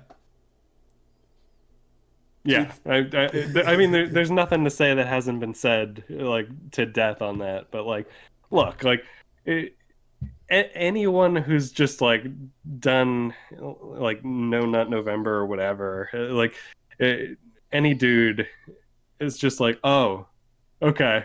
Like, I guess there was a problem there. yeah, I'm going day seven. You know, we're in day seven right now. I'm married. Come on, man. Come on, man. Cut the malarkey. yeah, like, honey, I know we're trying, but the internet needs me. yeah, my bros are relying on me to. yeah.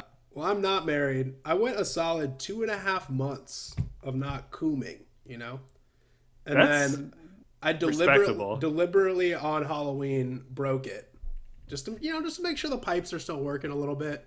And it was actually kind of bad. And now i'm back to now i'm doing the the no nut november and i'm on day seven and i'm gonna go strong. So i think my goal is to make it to the new year.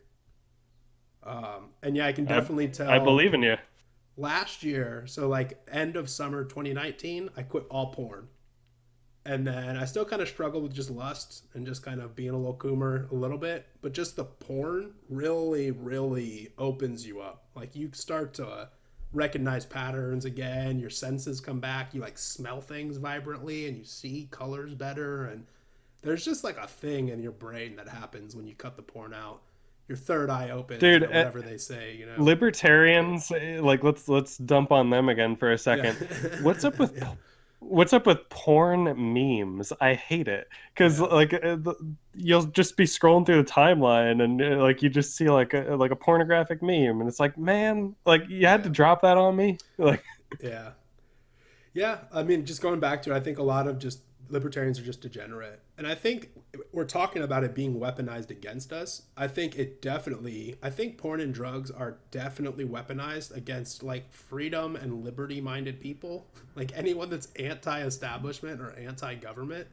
like why wouldn't the government bombard those people with like mind altering substances yeah you get them to self-own and uh, like uh, like in both senses of the word like yeah. oh you you yeah. self-owned yourself with your self-ownership yeah and you just choose your own enslavement. So yeah you're like getting guns and growing your own food but then you're also just start becoming addicted to your cell phone and your supplier of drugs or whatever you know? Oh know, man you, you can you can self-own while you self-own by using your cell phone. Like uh, whoa. Yeah d- whoa, don't think about it too hard. Dude. it's very deep though.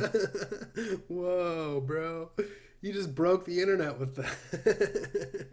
you just broke my mind and the internet with that.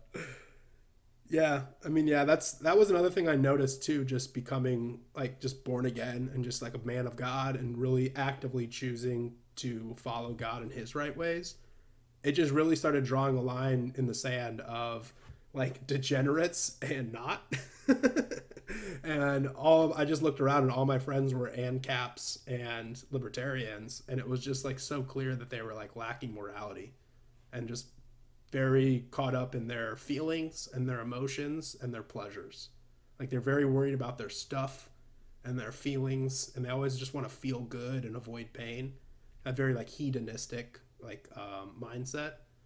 And when you do that, it becomes hard to fight for what's right or push back against what's wrong. Because all the government has to do yeah, is say, you're not going to get your drugs unless you put a mask on. you're not going to be able to buy groceries if you don't put your mask on. And so all these people that are like, you know, F the government. I won't ever listen to government. I don't vote because it's giving compliance to the system and then they put their mask on because they're like i gotta do it to feel good. I gotta do it for convenience. I gotta do it you know? It's like they don't realize that they're choosing their enslavement even though they'll go online and talk about how they're so freedom minded and they're pushing for liberty and they're waking up the masses and you know they're trying to end the state or end the fed. Um, but they just don't see that like their lack of morality is enslaving them. It's putting they're putting themselves in change. They're putting themselves in bondage. Yeah, it's it's it. I mean, it's uh, like probably cliche within this conversation, but it's like that Augustine quote about like a man has as many masters as he has vices. So like it, yeah. it's exactly that. Uh, and, and, by the way, I love libertarians. They're like my people. They're they're my yeah. tribe, and uh, yeah there is nothing more libertarian than just completely shitting on libertarianism. yeah, that's the number one libertarian meme is just a, a, giant pile of people fighting, and it all has libertarian on their T-shirt. yeah, like fuck them all. But... I just that's that's why is I love libertarians and they are my people, and that's why I want to wake them up to the reality that they do need to become moral. Um, yeah, well, it, it, I... it's like. Uh, you know the whole like virtue thing like that that spectrum of personal development uh, especially like in the proper spiritual lens it's it's like everyone is like a bunch of like WALL-E fat chair people and they don't even realize that like exercising and standing and like running are things that you can do so like you like once you like get out of the the chair and you're like mobile and healthy you're just like oh like I like other people don't see this. Like I, yeah. Yeah. I mean, the thing. So anyway, the answer to that question is yes, for sure. yeah. I, I, don't know if that was a lightning question. no, no, no, not, not necessarily. But yeah, the thing I see, the big thing that has kind of opened my mind, whatever pill it's called, um, whatever pill I took that opened my mind, is the general idea of like anarchist arguments is that like without the state, like we can just agree on things like there will be laws, but there will be no rulers, right? And yeah, it's like yes, but how do you do that without morality? and then I'm looking at like these anarchists that are like, you know, oh, I don't pay taxes or I always don't listen to the government. And it's like, okay, well, then let's say that magically tomorrow you have eliminated the government like you weren't even willing to just like fulfill your contracts and your obligations and like the laws that were imposed on you now that there's not a system you, what's going to motivate you to choose to do that on your own Well, everyone will get like a credit like, score, and there's going to be independent arbitration agencies and blah blah. blah yeah, um, but if you don't no, have morality, it's... it's like what's stopping them from just rigging the score or cheating the score? It's like the the idea is not like I, I, I really struggle intellectually explaining this because it like makes sense in my mind. Like I can see the pattern, but I can't explain it like philosophically. But it just seems like if you're not willing to obey the state, why are you just going to obey like a DRO, like a dispute resolution organization, or like a social contract, like in the true sense of a social contract. Like if you don't have morality, if you're not willing to just like honor your word and fulfill your contracts, like why would not having a state work better? you know, I don't know. It just and then I always talk about on my streams, but like if you if you can't rule yourself, you will be ruled. And I think that's what we're in is the state of meat puppets and idiots and brainwashed masses that of course the government's the biggest and craziest government of all time because we're like the most degenerate and most immoral people of all time. So it's like the more people can't control themselves, the more that people will control them.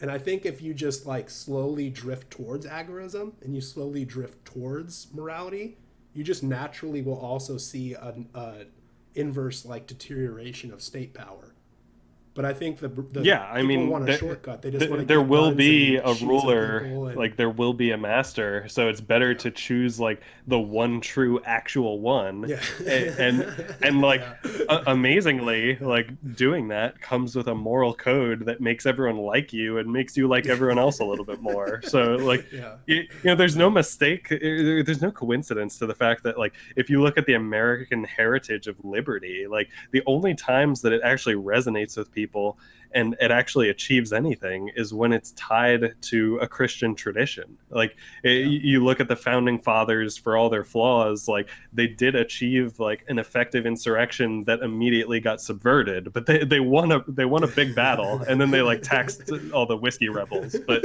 uh, yeah, like it, it's just been like bank. downhill ever since then. It's like less liberty, less faith, like just a long slow slide. But like you look at like Ron Paul there's a man of faith and everyone was like you know what? I trust you to like go into a contract with me eh, or like tom woods like all eh, eh, bob murphy these like christian libertarians. It's like yeah i absolutely trust you in a stateless or like small state society. Like yeah. so that's the only way it works. Absolutely yeah. Couldn't have said it you perfectly summarized my thoughts uh, concisely and uh, beautifully. But yeah i I don't know what the answer is. Because I'll even just post something like on Twitter. It's kind of a test sometimes when I do it, but I'll post like, stop watching porn. And I get all this blowback from libertarians that are like, how dare you tell me what to do? You know, stop trying to regulate. And I'm like, I literally just gave you advice. and like you're reacting so viscerally against me, like so hateful against me. Well, it's so, funny, like, like how willing uh, the same advice. people are to tell journalists to go fuck themselves on the internet, yeah. which is not just a suggestion but a command. yeah, yeah. and it's hilarious. Yeah. oh yeah, oh, definitely hilarious. Yeah, but I just don't know what what is the solution. How do you how do you like if it if porn is weaponized against us, if degeneracy, let's say, is weaponized against libertarians, how do we stop it? Like how do we fight back against it? Like especially as libertarians, because you're not gonna outlaw it. You're not gonna advocate for a ruler to rewrite the laws or stop the weaponization. But if like a person like me can't even just recommend that they overcome it, that they recognize it's real and they choose not to fall victim to it and that get such like pushback like how do you stop it how do you actually fight against the degeneracy being pushed upon us you make it lame and gay to to be degenerate. I guess that's like, true. yeah. We gotta make God dude, this, cool again. this is Kanye. Like this is the power of Kanye. Like yes, like no one can deny that he was the coolest and yeah. realest person engaged in this election cycle. Like yeah. you're just lying if you don't think that. so like yeah. what Kanye is doing is actually winning the cultural and the spiritual war. Yeah. And then like people who have like no spirituality, no discernment, they hear him talk and he's like going on a couple threads at once and they're like you're crazy and you said things that are outside of my Overton window. But like he, he's he's a genius. Like yeah, he's got a screw loose, but like it, it, that is how you win. Like Kanye is how you win. I, I could not agree more. Kanye 2024. Uh, 100%. Um, well, kind of similarly what we're talking about, um, but do you think there is a war on men or a war on masculinity? It it's on everyone, and it, like so. I think it takes the form of, you know, uh, I'm rereading the Screwtape letters right now, and oh, like it, it's on such a good book. List. Yeah, Oh, dude, you haven't read it? You got to. Yeah. Uh, I have two C.S. Lewis books. Um, the one that I always forget the name of it, but the one that's really Mere popular. Christianity. Yes, and then yeah, Screwtape letters, and those are third and fourth on my list right now. Yeah, Screwtape is so good. Uh, so like the, the the central theme through that book is it's just like you're reading a demonic playbook about how to undermine people, right? And like is you just learn it, like you read it and it's like, oh, like this like C.S. Lewis understood like the Bible and the struggle and human nature, and he was just like synthesizing it into this great allegory. But uh, basically, like you know these uh, the demons in the book they have to like stay dynamic and attack people at their weakness and tailor the attack to their personality. So to give a long-winded answer to is there a war on men? Yes there's there's a spiritual war on everyone but the ways that you undermine men is you know more overtly cruel. You alienate them abandon them and that's why you know king friday is necessary. You tell them they're bad like right? Yeah. but like the ways that you alienate women is you i think you give them everything they want and you yeah. quote unquote empower them. So it's just different weaponry but it all leads to misery. Absolutely yeah. Yeah that is, yeah exactly. Amen. Amen. That's perfect. Um and do you gamble? Uh, well, you know, I try to avoid things that are like usury, right? So like Bitcoin yeah. is like viewable as gambling, uh, since it's so uncertain. Like some people like conflate variance with gambling. I don't think that's true. Like you know, like every economic activity you do is fundamentally uncertain. So like it, it I, I, don't think it, uh, uncertainty is gambling. So like some people would say I do, but I try not to. Uh, it, I don't know, it, like beer money. Uh, like I, I actually did. All right, I gambled on Kanye to to place fourth in the presidential election. I thought he could beat the Green Party, so I did gamble, but it was just twenty bucks. really? He did not beat the Green Party. No, no. Uh, I saw he got the Green Party votes in Tennessee, and I was very proud of my fellow my fellow statesmen for that. oh, dude, Tennessee was the, the most pro Kanye state. There was actually a lot of signs around Nashville that were like Kanye 2020, and a lot of like pro Kanye signs all around kind of the hipster areas of Nashville. Is uh, is Tennessee one of the most Christian states? Like, I, yes. I would assume that's yeah. why. I don't know about like number one, but it's definitely top ten, like for sure. Top okay. ten, yeah. I mean, I don't meet anyone here really yeah, so, that doesn't say they're Christian. Even though I'm like, okay, man, like you curse and you go to bars every weekend, but they'll still at least tell you they're Christian, or they'll tell you they were raised Christian. You know. Yeah, you know, it's a spectrum. Like, uh, uh you know, but again, purity testing, great libertarian tradition and great yeah. Christian tradition. So, yeah, absolutely, absolutely. Um, and do you think that women should vote? Well, look, if you think that repealing the 19th wouldn't be like the best thing to happen politically, like come on. like yeah. So, like I, I I think no one should vote uh except in like, you know, yeah King Friday, consensual. Baby. Turn into King Week week long. yeah, yeah. I don't think anyone should vote above like the level of mayor uh, at all. So I, I would just say women should definitely not yeah. vote. Neither should men. Yeah, I love that. I love that. I think I, I I do think women deserve the right to vote. I just feel really strongly that they should not. like they should just trust their husband so it, to vote in their interest, you know? Okay. That's like a my, test. Like yeah. should is the word. So the vote is a yeah. is the vote like a dowry? It goes with the household. yeah. I mean, I do if we're being real too, like I think we should make limitations on voting. Like I think you probably should have to pay taxes to vote and you probably should also own land. Um, it's kind of yeah, crazy. Definitely. That, like, net taxpayer is a must. Like I, I don't know how the people who are a drain on the system are allowed to just vote for more. That's crazy. Yeah. But this is this is just like Ben Shapiro tier conversation. yeah. Like well, the very idea that that a non-net taxpayer would be allowed to be enfranchised in their political system is yeah.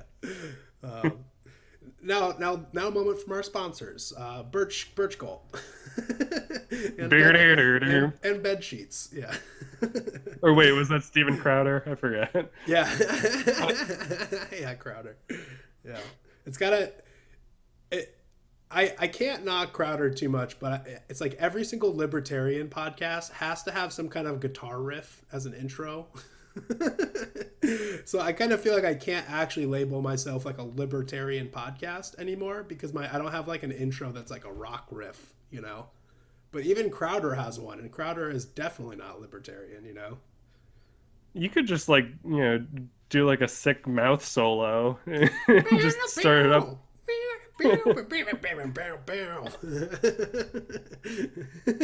just awkwardly like, "Hi, nice to meet you, uh, future guest. Uh, let me do my intro real quick and just start like beatboxing with my mouth. yeah. Good idea, Steppy. I'll take that. I might use that in the future. The fastest growing anti porn podcast. yeah, you heard it here first. Uh, my, my non coomers out there, my no nut November dudes. Uh, you heard it here. well, that is a good. Um, what do you think about intellectual property? Uh, it's not legitimate. It, it, I mean, it's one of those like if you accept the idea of intellectual property, what's the limitation on that? Like, yeah. you're allowing a central authority to essentially just like you know limit certain types of human action uh, based on what like, like like no that's my technique you can't do it it's crazy uh, it, now there's like unwritten rules of human decency like if I invent some kind of like proprietary technique and you go and say that you invented it, you're a dick. Like, but you should be able to use it, and I'm probably better at it if I invented it. So, yeah, yeah, definitely. And would you rather live in the year 1900 or the year 2100? Uh, I mean, 1900 is like that would be a much better standard of living, certainly. Uh, but that that feels like the cowardly response, you know. So I'd just say twenty one hundred. Bring on the weird. I'm ready to get martyred. not not really. I, I actually have. A, that's my that's my yeah. single guy answer. I'm uh, yeah. yeah. You actually can't say that you're ready to get martyred after you get married. That's true. Yeah. I always think about that. Like I'm in that stage right now where I'm like, bring it on, bro. bring it on, bro. I'll set an example. I'll go fight in a war or something. You know, I'll, I'll lead a revolution. But it's like, give me three years and a wife and a kid, and uh, I will definitely be changing that opinion. It'll definitely uh, make you make you turn around on that. Um, well, yeah, sweet. Do you have any um, final thoughts you want to share with my audience? Uh, well, you know, I'd just like to thank you for having a very good laugh. It's a oh, gift yeah. to the internet. thank you. I keep I, if anyone out there wants to do it, um, I want to make like a beat remix. Like maybe that could be my intro, is my laugh, but like remixed into like a beat, and then maybe have like some funny people dancing over it or something. Yeah, yeah, just like lo-fi Sean's best laughs. yeah. Suede the remix god. Um yeah, sweet. Do you have any questions for me? Uh oh man. No, I didn't do any preparation at all. Oh, I, I, I don't yeah. what, what are you uh what are you excited for moving forward into this uh, this year of our Lord 2021? yeah, I mean, I think a lot of people are. I think Satan is busy, right? I think the last year Satan has been real busy, and he's really won a lot of battles. But I think there's going to be a big pushback for people to just want to just return to normalcy and like return to stability and I think Satan will just kind of keep pushing, and I think it's just going to be some of his schemes and plots are going to be exposed. Um, I don't know. It just I really think it depends on the Trump Biden win or not. Um, not in the sense of them actually like affecting change themselves, but like people's reaction to it. Because um, you know, if Trump wins, it's going to be four years of, oh, here we go, Hitler. here we go. Hitler just took power. We have a crazy dictator that. Yeah, remember when leave. Hitler like had a really hard time winning re-election? yeah, yeah. We're in a fascist state where we still have elections. Um, but I think if Biden wins, there's going to be a giant like cultural revolution pushback, like that culture war that the liberals are definitely have been winning for like the last maybe like ten years or so. I think if Biden does actually kind of cheat this election, even if he cheats it or not, if the perception is that Biden cheated and he's now our president, and the liberals start like enacting their policies, um, I think there's going to be a giant kind of push towards like Christianity and homesteading. So I'm kind of in a weird way cheering for that. Like I'm kind of almost cheering yes. for persecution from the top in our government because I think like the un, like the society will start to change for the better Whereas if Trump wins, I feel like you're just going to have people yelling online. it's going to be four more years of people just yelling at each other and complaining. But I think if Biden wins, it will actually kind of cause some real change in people's lives. So I think it kind of does depend on who wins or steals this election. Yeah, I think cultural conservatives are a lot more useful when they're scared. Yeah. So, it, yeah, yeah, I agree with that. I think the culture war is gonna keep just keep heating up and heating up. I don't think civil war. I mean, everyone talks about civil war, but they also are like just too addicted to like drugs and porn. I don't actually see people grabbing their guns and like actually fighting. Um, and people are just so dumb about what war actually is. Like everyone, I think, is just obsessed with video games and movies, and that's their perception of war. But like the reality of war is like supply lines and communication networks. And there's a lot of like sacrifice that has to be made and a lot of like pain that people have to put up with if there was actually a civil war that broke out. And just both sides, I think, like the people with the guns and the quote unquote commie rebels or whatever that don't really have the guns, anyways. Um, I think both sides kind of underestimate themselves and their abilities. And I don't think war will actually break out because of that. So I think there's just going to continually be people yelling at each other on the internet, calling each other names, memeing each other, screaming and shouting. But I do think if the Democrats take over and start pushing policies that are perceived to be like unjust, and this COVID thing keeps going on and it's perceived to be like unjust or a hoax, I think there actually might be some motivation, some pushback. And I also just see too, yeah, they... like my circles, a lot of agorism and homesteading. So I think a lot of people are just kind of like taking the I'm out. I'm out. I choose to not do this anymore. Like I'll pay the bare yeah, minimum well, taxes and I'm gonna go homestead and grow my own food. Like I'm out of this system. Dude, how I'm how dope would it be to like you just drop like six figs on a homestead and then the World Economic Forum like declares war on you and resets the currency and you're like I I, I'm not sure if I own this land or not, but I definitely don't owe a bank of money, and I'm ready to just like yeah. park my ass here and fight it out. yeah, yeah. And then the sheriffs take your side. not oh not not where I live, man. yeah, true. That's the clear thing here is like I'm technically in Nashville, so like I would flee Nashville, but I would only have to go like four miles south to like Williamson County where people are pretty based, you know. there is kind of this stark contrast between like the city and the country. I think in most of the country, that's kind of the case. Like if you're in Cincinnati, right. Ohio, but if you just kind of drive north like 30 minutes, aren't you in a pretty based place of like Christians and farmers so, and homesteaders? I got a hypothetical for you. Yeah. You think we're ever going to see an internal wall? Like Definitely, yes. like compounds, like you're just going to have compound walls popping up every once every every so often. I, what about just like a, a yeah, like a wall on like the like the New York New Jersey border or something. maybe. Maybe.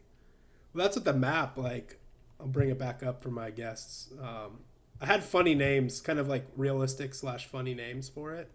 Maybe I got rid of it. I might have deleted it already. Oh well. But I do think there's going to be some kind of balkanization. Maybe not. I don't think there is going to, but I could see it as a possibility where we are starting to really live in like very culturally different um, places. You know, I left California like people in California are so different than like Oklahoma. And like even Oklahoma pretty much aligns like like they'll like Oklahoma and Tennessee will like vote for the same president. Like they're red, quote unquote. But they're still so culturally different. Like Oklahoma is like ranchers and Tennessee is like agriculture. So there's still just like divides that happen even inside of the politic spectrum. And I just think there's going to be pushes and calls for secessions and breakups and stuff. I don't know if it'll happen. I don't know if the bank. I think it all comes down to do the bankers want it to happen? do the real owners right. and rulers allow it to happen, kind of thing. But um, I think it's a possibility that we might see this country kind of break up into different, even if it's not like different countries, just kind of like redrawing districts and maybe realigning the political spectrum and stuff and having like super governors over regions instead of like one president over the entire country. I don't know.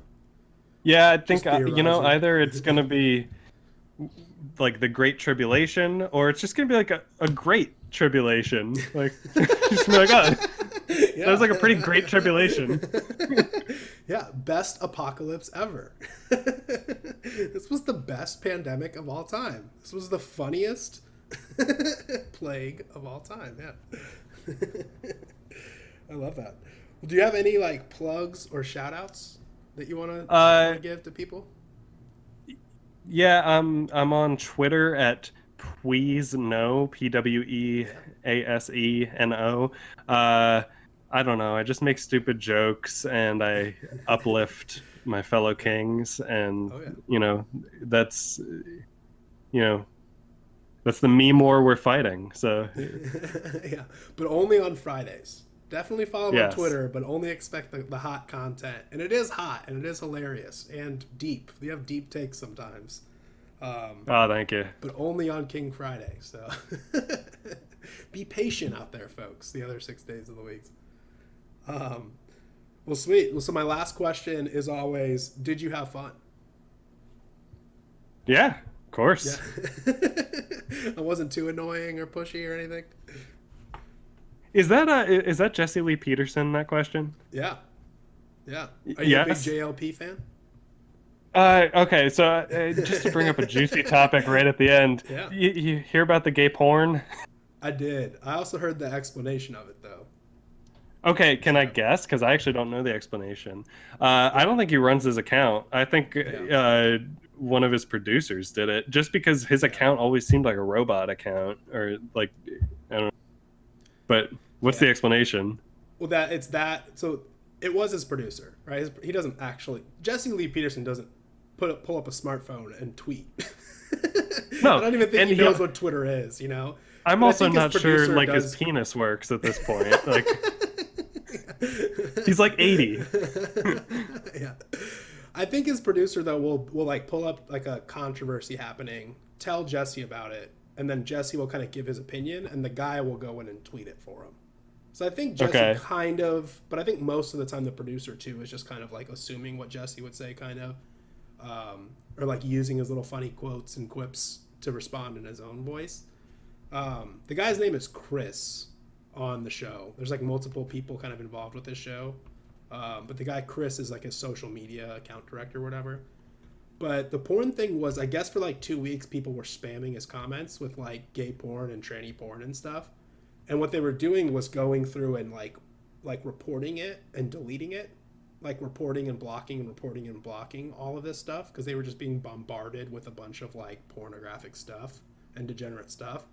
And I think what happened was just while you're mass doing that, you accidentally click like, and then you move on, you know, and then you go right, and then they're all like, "Oh, we got him, we got him." Like uh, the yeah, one yeah. out of a thousand that he, you know, he's probably like like banning and reporting all of them, but then slips up one time, and it's like, look, he liked a porn thing one time, you know. So I think that just seems Yeah. real. Like, I don't actually think that the guy running Jesse Lee's account liked gay porn, you know. but of course, like he I has mean, so it- many enemies and haters that they're gonna run with that and mock it and Yeah. and stuff. So you're just like, okay, I, whatever. it definitely wasn't Jesse. It could have been the producer. it could have been what you said, Uh, but it wasn't him. Yeah. Well, I because that's right. I, that's the explanation I heard, and I did see it. I mean, you I was seeing just this wave of bots and porn people bombarding his page for a week, and then you know, a week later, I see, oh, Jesse liked porn, and it's like, okay, I'm sure there's an explanation to it, you know, but or maybe not, or maybe it's a giant. Oh, you caught him. He's a closet. You caught him. Everything he's done for the last 30 years is just a giant, elaborate hoax. Uh, but yeah, that, at least that's what seems to be more of the actual explanation. All right, cool. But- yeah. All right. Well, anyway, All- I had fun. yeah, all that being said, uh, yeah, glad you had fun. Thank you for coming on. I appreciate it. Um, happy post King Friday. Happy uh, uh, belated King Friday to you this Saturday morning. And also with your Friday. Thank you. I appreciate it.